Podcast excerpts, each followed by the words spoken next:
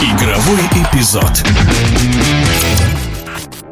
Футболисты сборной России после почти годичного перерыва провели международный матч в Бишкеке в товарищеской встрече со сборной Киргизии. Много новичков приняли участие. Российская команда выиграла 2-1. Мнение заслуженного тренера России, главного тренера футбольного клуба «Калуга» Дмитрия Хамухи. Так как сборная команда была лишена возможности участвовать в отборочном раунде чемпионата Европы, именно матчи подобного рода дают возможность молодым футболистам в товарищеских матчах проявлять себя и, скажем так, пробоваться именно на этом международном уровне. Пусть он будет и не такой высокий, как в матчах чемпионата Европы, отборочных игр, но тем не менее это все равно матчи, в которых можно будет понять потенциал молодых футболистов.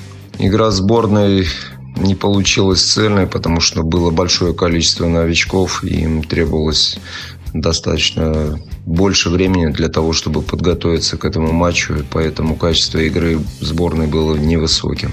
Во втором тайме неплохо себя проявил Уткин, и не сколько забитым мячом, а то, как он действовал на футбольном поле, он действовал уверенно, и неплохо руководил игрой команды именно в атаке. Поэтому его по второму тайму можно будет отметить как положительные действия. В нашем эфире был заслуженный тренер России Дмитрий Хамуха.